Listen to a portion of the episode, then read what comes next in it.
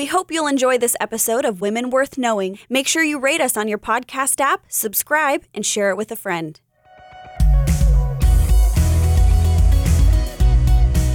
Hello, hello, and welcome to another episode of Women Worth Knowing. My name is Jasmine Allnut, and of course, I'm joined as always by Cheryl Brodersen, and it's not always. Oh, you're right. Well, not all, usually. usually, like most. That's true. Every usually. now and then we have a, a guest or something yeah. like that come through. But but the goal Yes. is it to be the two of us. yeah. Usually. But there are sometimes because either you're traveling or I'm traveling where it's just not possible. yes, and we do kind of throw people off with that. Yes, and we do make allowances. We Yes. bring in others. Oh yeah. And we've had some, you know, fun. I mean, you brought in your mom, who I love. Yes, I got to do one episode with your mom, or two episodes, Yeah, which we was that. We have Kathy Gilbert. We've had Kathy Gilbert. We brought her in more than once. Yes, yes. And then we've had Kelly Arroyo mm-hmm. and we've had Chris Rapp. Rep, yeah, yeah. And we plan on And having Pam Markey. and Pam Markey. Lisa that's right. Collins. Lisa all kinds of- Collins. yeah. That's right. So we have more in the future too because we love doing that live. But anyway, Jasmine, Mm-hmm. we've been talking about uh, these Reformation women who really were standouts. Yes. And there's something about the Reformation, probably the rediscovery of the Word of God and the passion that these women had. And the fact that, you know, before that, we were talking about some of the mystics and we were talking about they got a lot of things right, but they got a lot of things wrong. yes. Yes. Well intended for sure. Well intended. and I think God's got a lot of mercy and grace because Yeah. they were, they had the passion. they did. Yeah. But when we come to the Reformation women, we are talking about women who not only had passion, but they had an understanding and the, a grasp of God's word. yes. And they were under the authority of God's word. Mm-hmm. So I want to talk a little bit about how the Reformation went from, you know, Europe and Switzerland and France and made its way to Scotland. Good. Yes. I think we've touched on it for a second. So Cheryl's going to go deeper into that. That's right. Connection. And it was all to prepare us. So Yes. everything I was doing was to prepare us for this time. And so I'm going to be talking, so I want you to know ahead of time that I'm going to be talking about Margaret McLaughlin mm-hmm. and Margaret Wilson. And they were both Scots and they were both what was called Covenanters. Mm-hmm. And that, of course, came from the Reformed movement, which really put a strong emphasis on the second covenant or the new covenant that we have with Jesus, which includes the forgiveness of our sins because of his blood. You know, when mm-hmm. we do communion, as you know, we are celebrating this new covenant. the new covenant. Yep. And there was an emphasis on all the, you know, of actually the book of Hebrews, all the hmm. dividends, all the rewards of the new covenant. Hmm. And this is something that the reformers or the covenanters really emphasized mm-hmm. and really lived in. And the more that they, the covenanters and the reformers learned the word of God, the more they realized how astray what they considered the church, what we call now the Catholic Church, Right. or the church as a whole, had gotten away from the word of mm-hmm. God Mm-hmm. and mm-hmm. the holiness of God and the glory of God. Mm-hmm. So they're bringing it back. So we know that the Gutenberg Press produced the Bible in German, Mm-hmm. which was awesome. Well, Latin originally. And Latin. Then, yes. That's and right. then Luther did the German translation. and then Luther did the German. But what I want to talk about was Tyndale's Bible. Mm. That was completed in 1526 in English. So it's actually the second Bible produced in English, the first being the Wycliffe Bible. Mm-hmm. But the Wycliffe, because there was no Gutenberg yeah, press. they so the printing press. that's right. So it was copied by hand. Wycliffe's followers were called the Lollards. Mm-hmm. And if anyone was found with a Wycliffe Bible, they would be killed, executed. That's just the way it was because it was considered an affront against the Catholic Church. Mm-hmm. Almost like treason, basically. Exactly, treason. So Tyndale was an English tutor and he had graduated from Oxford. And he felt it incumbent upon himself to translate the Bible because he knew it in Hebrew and he knew it in Greek. He was both a Hebrew and Greek uh, scholar. This is what he taught, this is what he tutored in. And so as he read the Bible, he thought these practices of the Catholic Church are wrong. It's just not right. And he wanted the common people to have the Bible. And he was inspired because at that same time, Martin Luther had, you know, the translated, of course, the Bible into German. So in 1526, he finished his translation of the whole Bible, and the first Tyndale Bible was published.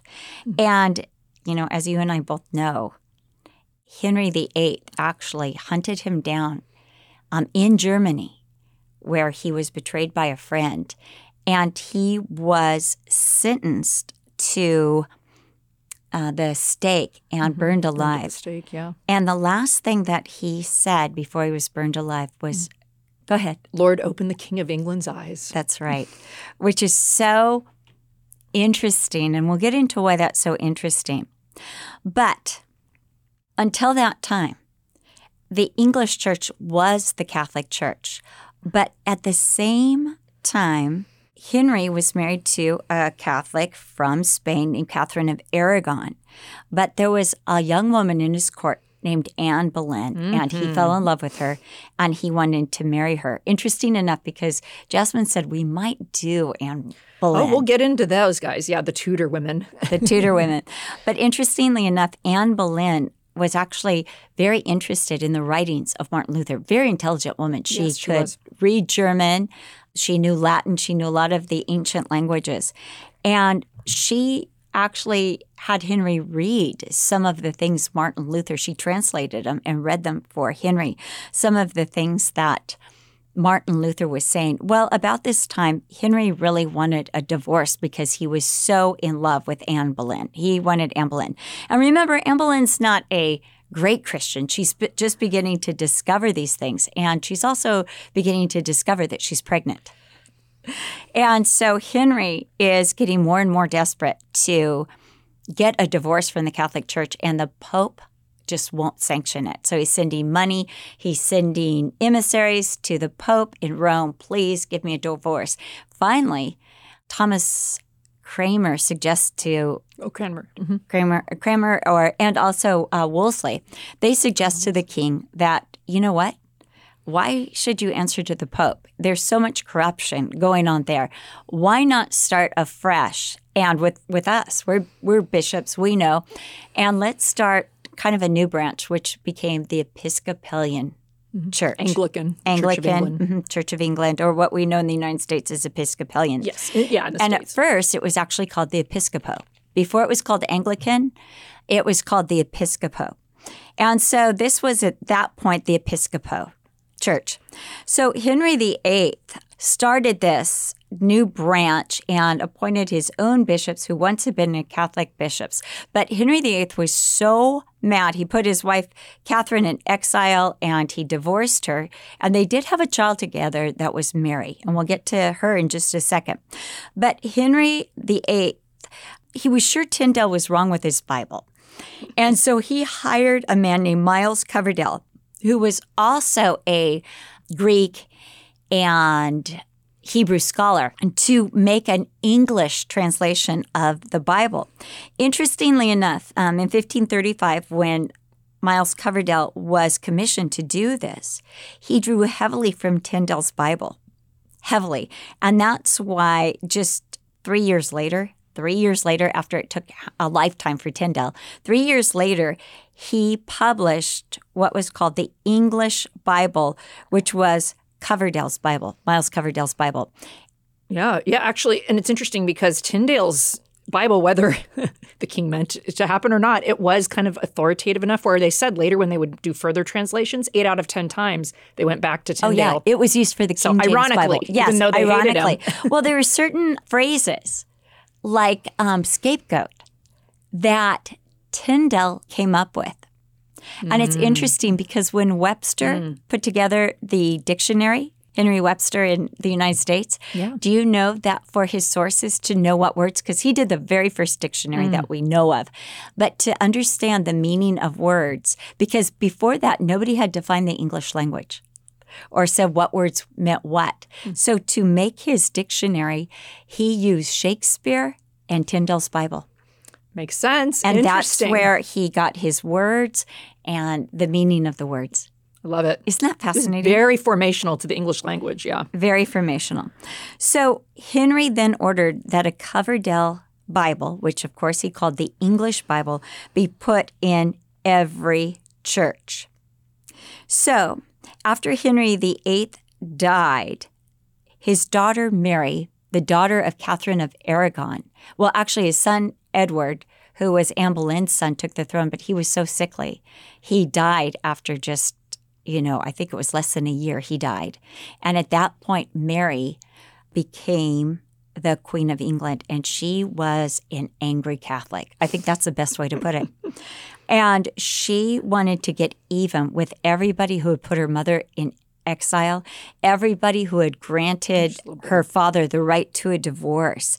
And so she started these persecutions, and that's why she is called Bloody Mary. Bloody Mary. She also married Very um, zealous. Right. And she married a Spanish Catholic who was also very zealous and, and really encouraged her in a lot of her persecutions. And that's where Smithfield Market became a place of execution. It's when Radley, uh, Rat, Ridley, Ridley and Latimer, trying to say them together at the same time Latimer and Ridley. Yeah. right, were actually burned at the stake in Oxford. And you can actually stand where they were burned at the stake. So when she died, and I could say so much about that because she died actually of uterine cancer, thinking that she was pregnant because her stomach was growing, when in reality it was a cancerous tumor in her womb. And from that, she died. And then her sister Elizabeth took the throne and she began to reverse the process. So now the Catholics were on the run again. Now, Queen Elizabeth had a cousin in Scotland who was always trying to usurp Elizabeth's throne. And that lady's name was Mary, Queen of Scots. And she was a very, very dangerous woman. So, in order to safeguard the throne and Elizabeth to safeguard herself, her own safety, she came up with something called an act of unity. And it sounds great. it's that, you know, that all of the churches really answer to the Queen or the King of England, mm-hmm. an act of unity. But this act of unity would end up being a curse to the churches in England. So, Mary, Queen of Scots, was a die-hard but not practicing Catholic. So she was Catholic in culture and Politics. politics. Because they went together. It was really more political. Yeah, And she actually exploited the Catholic Church. Uh, she married the Dauphin of France, Louis the, I can't remember which Louis. There were so many. I think it was Louis the 13th or 14th. She married his son, who was the Dauphin. And she did this in order to gain the Catholic support of France so she could secure her throne in Scotland and actually attack hmm. the England English. Yeah. because she wanted that throne too. And actually, uh, Mary, Queen of Scots, she was the niece of Henry VIII. Hmm. So it was Henry VIII's mm-hmm. sister's daughter, and Right. that's Mary, Queen of Scots. So Mary was married to the Dauphin of France, and he died. He died. So this leaves her a little vulnerable.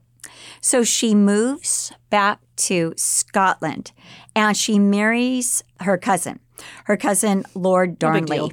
But the Dauphin of France died under suspicious circumstances. In fact, many think she poisoned him. I mean, she was like one evil. There's so Evil much of woman. that intrigue in this Right. history. so she marries her cousin, who she's always kind of been, uh, had a special relationship with. Hmm. Always, even writing him when she was married, and love letters, all that. and she has a child, which is her only son, and his name is James. Mm-hmm.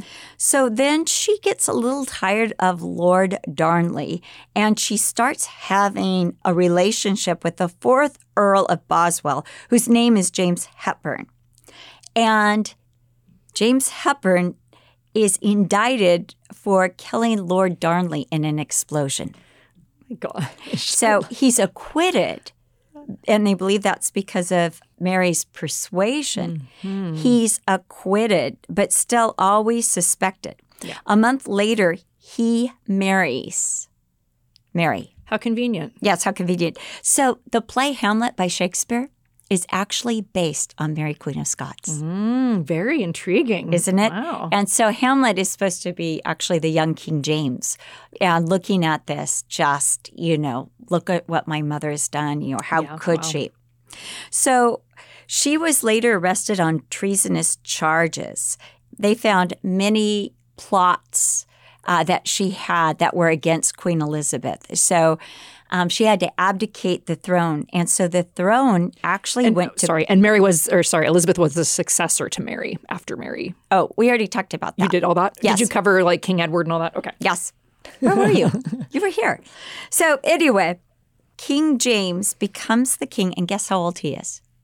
13 months Oh, when he becomes the king of Scotland. So, he's just the king of Scotland right now. So there was a Lord Protector, I assume. Mhm. But interestingly enough, it was John Knox who preached at his coronation. John Knox. So Covenanters actually, under Elizabeth's realm, enjoyed some freedom. And this is when they begin to propagate, hmm. was under Elizabeth. And this is when the influx comes in.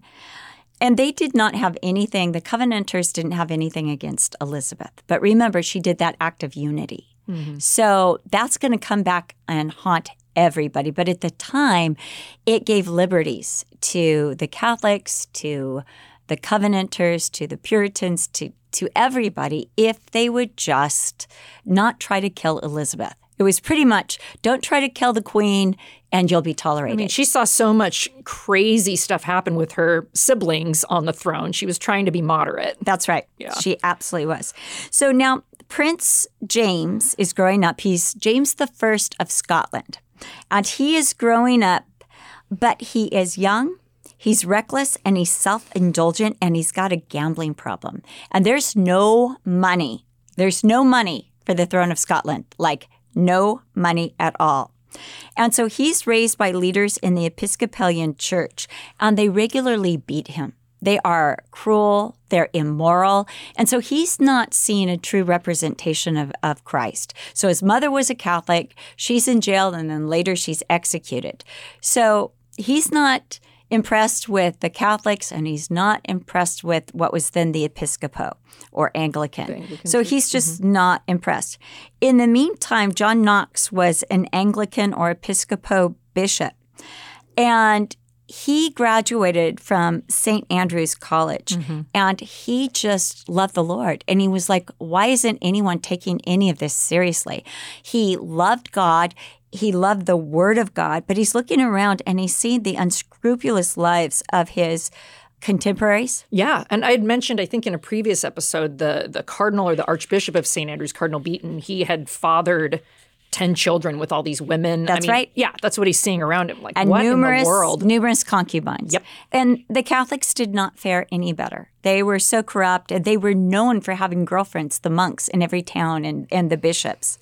So John Knox was also reading material coming across the water from Martin Luther in Germany. So at one point, John Knox, uh, there's all sorts of mayhem in Scotland. So Beaton, as we know, uh, Bishop Beaton, he's evil. He's really evil, but he he hates this man named uh, he hates a, a bishop. Wishart? Yes, he hates him, and so he has him executed. Then there's a Lord Ruthhaven who has a castle, and he hates Beaton. So it goes back and forth, and, and they're killing and they're taking matters into their own hands, and it's very dangerous. So, anyway, John Knox ends up starting his own movement called the Covenanters. This happens after he goes to Geneva and he meets with John Calvin. So they have this great meeting of the minds. And John Calvin says, you know, go back to your people and start something. So he goes back and Again, they're called the Covenanters, or they're called uh, later the Presbyterians. Yeah, Scottish Presbyterians. But their movement that John Knox uh, starts. So Elizabeth dies. King James, uh, well, before Elizabeth dies, interestingly enough, she starts a correspondence with her nephew, King James, and says, Look, there's nobody else but you to take the throne. Will you be loyal to me? Will you, you know, not try to kill me, in other words? And they start a really great correspondence. So Elizabeth then pays off all of James' debts to buy his loyalty also. So, I mean, this is fascinating stuff. Now, when mm-hmm. Elizabeth dies, she dies in the palace at Richmond. And her maid takes the ring off of her finger and she goes over, and the bridge is still in Richmond. This is all that's left of Richmond Palace, is this one, like, it's a bridge, but it's actually an archway with that had a like a hallway above it. And she went to that hallway. She ran through the corridors, went to that hallway, drops the ring down to a rider, a man on horseback, who takes the, the ring and he rides all night to Scotland. And this is James is 37 years old at this time. And he mm-hmm. gives the ring to James.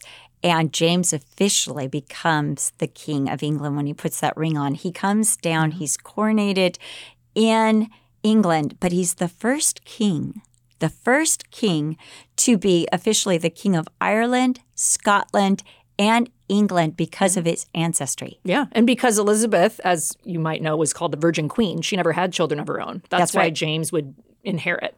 Mm-hmm. So now James comes up with something. Now, James is said to be bisexual. He's been caught in encounters with both men and women. Oh, boy. He's not faithful to his wife, who he absolutely adores. I mean, he loves his wife. He went all the way to, in fact, it said it was the only romantic thing he ever did. But he went all the way to Denmark to fetch her. And she was younger than he was. And, you know, she couldn't come to him. They were married by proxy first, and then they were married officially. But he went by ship to claim her and to bring her back to Scotland. So he loves her. But that has nothing to do with being faithful to James. This is he's immoral. He's mm. been raised by immoral, supposedly religious people, and he has no moral Compass? caliber at Yeah. all. No moral compass. So anyway, he has these influencers. Let's just call them influencers, which are, you know, the kind of wealthy men who are supporting the British throne. And they tell him that he has really got to do something about the Covenanters in Scotland. He's got to squelch this movement and he's got to get rid of the Coverdale Bible. Mm. That's what's causing the problems. So he hires 11 men to translate the Bible. And unbeknownst to him, these men borrowed from the Tyndale and Coverdale Yep. Bible heavily, heavily Again, the irony. the irony, right? So when this Bible is put out, he calls it the King James Bible. Mm-hmm. Now, there are some people that like King James only. King James is the authorized version. Authorized by who? The King of England. Yes. That's who authorized it. Then he made having a Coverdale or a Tyndale Bible illegal. Mm-hmm. And you could only have the King James Bible. Now, this outraged believers. This outraged the Covenanters. This outraged the Puritans. The this, yep. this outraged just about everybody you could possibly, you know, get upset, mm-hmm. except except the Episcopo or the Anglicans. Anglicans, They're okay with it. So the King James Bible went into now all of the Anglican churches all over England. Well, people were really upset about this because he would put his name, his immoral name, next to the name of the Bible, the Holy Bible. Here's an unholy king mm-hmm. putting his name on the Holy Bible, and they were so, so upset. So at the same time that all of, of this is going on, he his influencers tell him that he needs to create something called the oath of abjuration. Now, the oath of abjuration was this that every subject in England had to denounce the Covenanters, had to denounce like the religion of the Covenanters, hmm. the Covenanters, and swear allegiance to the king. And that really upset people. That's like saying Caesar's Lord to them. Yeah, again, that connection of politics and religion. There was it was really it took a long time to get that out of everyone's system. Right. And at the same time that this is going on, you've got all these Covenanters that are now the Parliament of Scotland, and they want Scotland to officially be a Presbyterian country. Mm-hmm. They want, you know, Following John Knox's example. following John Knox. Yeah. And John Knox was so popular in Scotland. So King James dies and his son Charles I becomes king. Charles I is highly distrusted because he married a French Catholic. and it was actually King James who arranged that marriage to this Catholic because he wanted the support of the Catholics, mm-hmm. one, and two, because they promised to cover all his debts because he had incurred even more debts as the King of England. So now the Catholics think they have an in uh, with Charles. He's got the support of France, and he thinks he's going to just rule the country with an iron fist. Mm-hmm. And he tries to go against Parliament, and he's the only king of England to be executed by yep. Parliament. Yeah. So then Oliver Cromwell rules, mm-hmm. and he mm-hmm. rules what's called the Commonwealth of England. The only time England didn't have a monarchy. That's right. But he is cruel because yeah. Oliver Cromwell doesn't like anybody. He persecutes the Covenanters, he persecutes the Anglicans, and he persecutes the Catholics. And the only people he likes are the Puritans. Yeah. Yep. The only people, and he's cruel. He is just cruel. After he dies in 1658, his brother Robert rules one year, and then they're like, we don't want Robert. So after Robert, and this is where we're getting, they bring Charles II back mm-hmm. to England. The restoration of the monarchy. The restoration of the monarchy.